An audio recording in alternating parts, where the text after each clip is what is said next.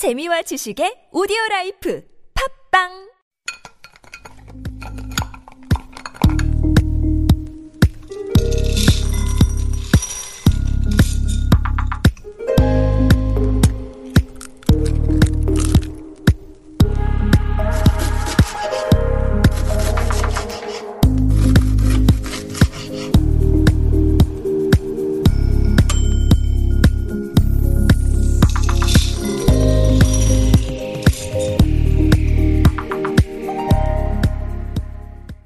Hello, hello. My name is Matthew Chung. Welcome back to Super Radio. This is Korean Delicacy on T B S E F M one oh one point three. I've been a chef now for over twelve years, cooking all around the world, and Korean Delicacy is all about the most delicious things to come out of Korea. Every week, we like to do a segment we call Beginner Intermediate Pro, where we break down an element of Korean cuisine for all levels of expertise. Whether you're coming in knowing nothing, being a little familiar, or even deeply knowledgeable at the subject at hand, we're here to share what we know. This week's episode, cleaning. Being Korean and having lived overseas for half my life means that we celebrate a lot of holidays at home. This week alone, we had both 김장 and Thanksgiving. And while that makes for a lot of delicious food, it also means that there's a lot of cleaning to be done. Cooking doesn't ex- exist in a vacuum. Cleaning is an essential part of working in the kitchen. And while it's nowhere near as glamorous, there is a certain art to cleaning. And we're here today to help you up your sanitation game. So let's start at the beginning, the bare minimum for cleaning and what you should be doing every day. And we have to start with dishes. And believe me, there is a right way and a wrong way to do dishes. First mistake that most people make is not doing the dishes as you cook. Having watched many people cook over the years, I can say this with certainty. Most people who don't clean as they go, they don't do it because they feel stressed, feeling like they don't have enough time to clean while the food is getting, uh, to get the food out at the right time. If you're this type of person, here's what I found. Even if you're bad at doing the dishes, even if you're slow, it'll still be faster than trying to work around a cluttered sink and countertop. Having dirty mixing bowls and cutting boards in your work area slows you down immensely. Going to the sink for a quick clean takes a lot less time than you think. So I used to do this with new cooks in my kitchen. I would set a timer for one minute while they worked. Try it. You'll be surprised how much you can get done in sixty seconds. You can definitely bang out a few dirty pots and pans in that time. So here's the other thing. Always keep a big stack of clean towels. The more, the better. The kitchen towel gets my vote for the most important cooking utensil. I think it's just as important as having a sharp knife and a heavy saute pan. There are certain restaurants where they will only issue two towels per shift, and that is criminally parsimonious. Luckily at home, it's easy to have a big stack of clean towels ready to go at a moment's notice. Here's why it's so important to have a nice tall stack of clean towels. They're better at being oven mitts than actual oven mitts. If you look at any professional kitchen, you'll never see oven mitts. You know the ones, the big padded gloves, usually stained with a kaleidoscope of different shades of brown. Or maybe they're those little silicone kinds that are generally worthless. Throw them out. Now, do what the pros do and use a dry kitchen towel for handling hot items and make sure they're bone dry. Picking up a hot pan with a wet towel is almost as bad as picking it up barehanded. What will happen is that the hot metal will immediately start to steam the towel, potentially causing burns. When cooking, keep your pot holder towel dry. But so what we do is we have three different stacks of towels at home. Clean ones that are for everyday use, wiping down counters, drying dishes. Then we have a stack of towels in the back that are stained beyond recognition and are falling apart. This is the point where a towel becomes a rag. And these are for deep cleaning. Uh, the hood, stovetops, ovens, anything that's really dirty or greasy. But there's a class in the middle where towels are no longer pristine but still have a lot of life left in them. These are our oven mitt towels, used for pulling out trays of hot cookies, transporting a bubbling tukbaegi to the table, or gab- uh, grabbing the handle of a cast iron pan. A dry kitchen towel is superior to an oven mitt because they're easier to clean and store. I know it's been too long since you've last washed your oven mitt. It's probably disgusting, and you probably don't have multiple pairs at home. No one does. That would be absurd. So the other reason why you want to use kitchen towels, cotton kitchen towels at home is because they're eco-friendly and wallet-friendly. This one is a no-brainer. If you're using only paper towels at home, you're making the planet cry, and I hope you're proud of yourself. seventeen trees and almost one hundred thousand gallons of water go into making a ton of paper towels, with the average family using about two rolls per week. And that number goes up to about seven rolls if you're using exclusively paper towels. which is to say, it's a terrible way to spend your money. If you're buying in bulk, that's over a million won every five years. A million won buys you a lifetime of cloth towels. In the five years I operated a hundred-seat restaurant, I don't think we even came close to a million won worth of towels and laundry surface. That being said, paper towels certainly have their place in the home kitchen. We use them when storing foods like fish, meats, delicate greens. Paper towels can definitely extend the shelf life. If your kitchen is tiny like ours, instead of a paper towel roll, consider sea-fold towels, like the kinds used in restrooms to uh, to dry your hands after you wash them. Buy a tissue box holder for a couple of bucks and set it on your countertop. It takes up a lot less space to store as well as to dispense. And, of course, buy recycled. They're not as absorbent or fluffy, but these are qualities you shouldn't be looking in your paper towels. These are qualities you should be looking at for your cloth towels. If you aren't using paper towels to dry dishes and such, and if you are, stop it right now, recycled should be just fine for your purposes. So buy a, t- a pack of about thirty uh, cotton kitchen towels, and if you treat them well, it should last you years. Keep a separate laundry basket for them. I mean, you could throw them in with your reg- regular laundry, but you'll run the risk of grease stains on your clothes, so don't. When I throw my dirty towels in the laundry basket, I'll hang it over the side so it fully dries, so I'm not running the risk of mold or mildew.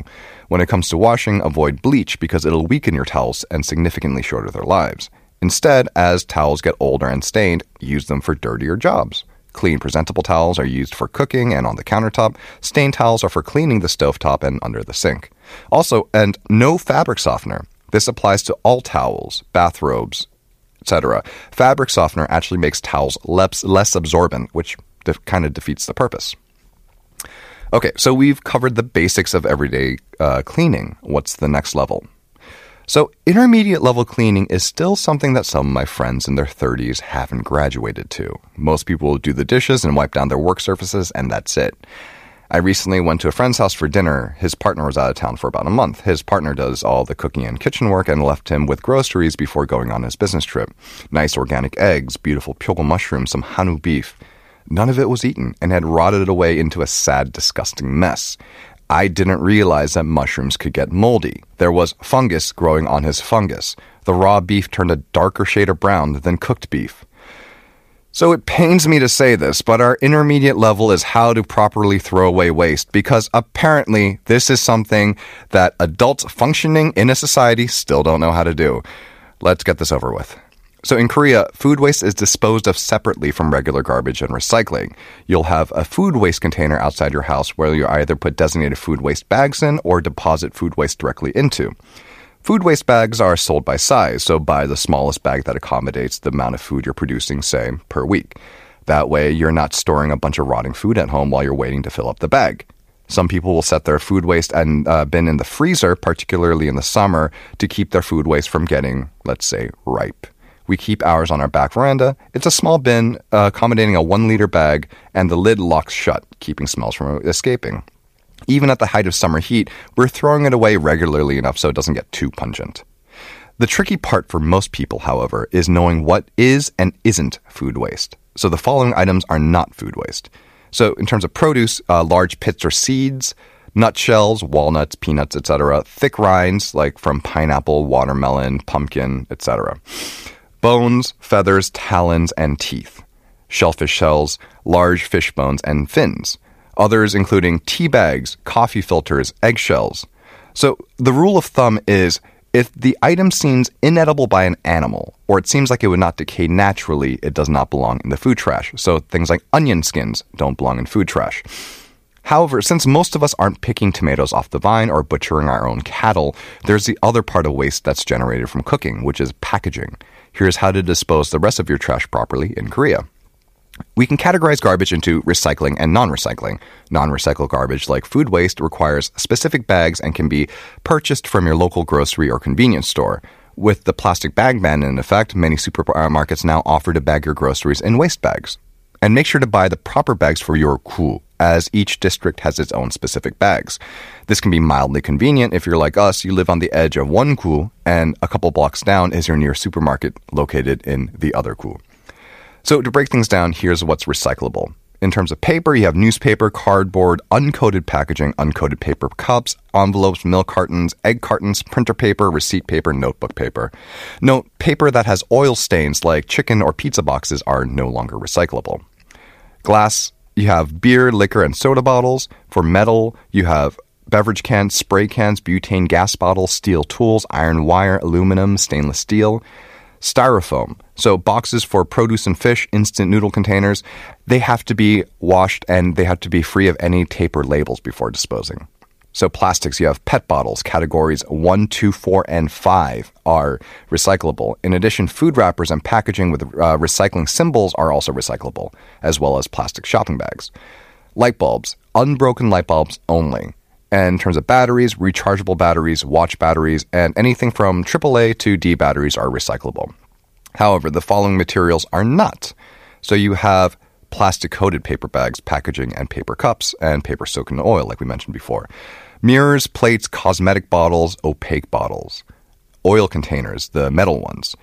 Batteries, any batteries that are designated N R, M R, or S R. Clothing. Each neighborhood will have several clothing disposal bins, and that's where you should be throwing away clothing items. Note, there are a couple exceptions, a few things that can't be thrown away in these bins. Most notably, you're not allowed to throw away roller skates in these bins, which is actually written on the side. Apparently, someone in the Ministry of Environment got so fed up with the roller skates being thrown away, I guess, they had to explicitly say it on the side of the bin. Interesting. Which doesn't leave us with too much time to cover our pro level. And honestly, if you're at the pro level of cleaning, there's not much I can share with you. But here's one that I'm actually particularly proud of because I don't see it being used too often, and people should. And that's spray bottles.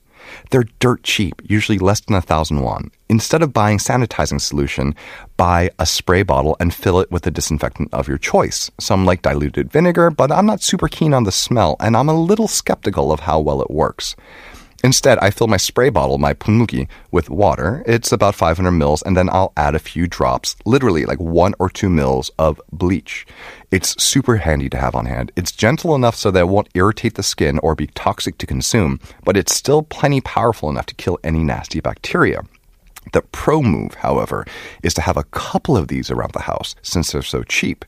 And you can get them in small handheld sizes as well, so you can keep them right on your workspace without them being in the way.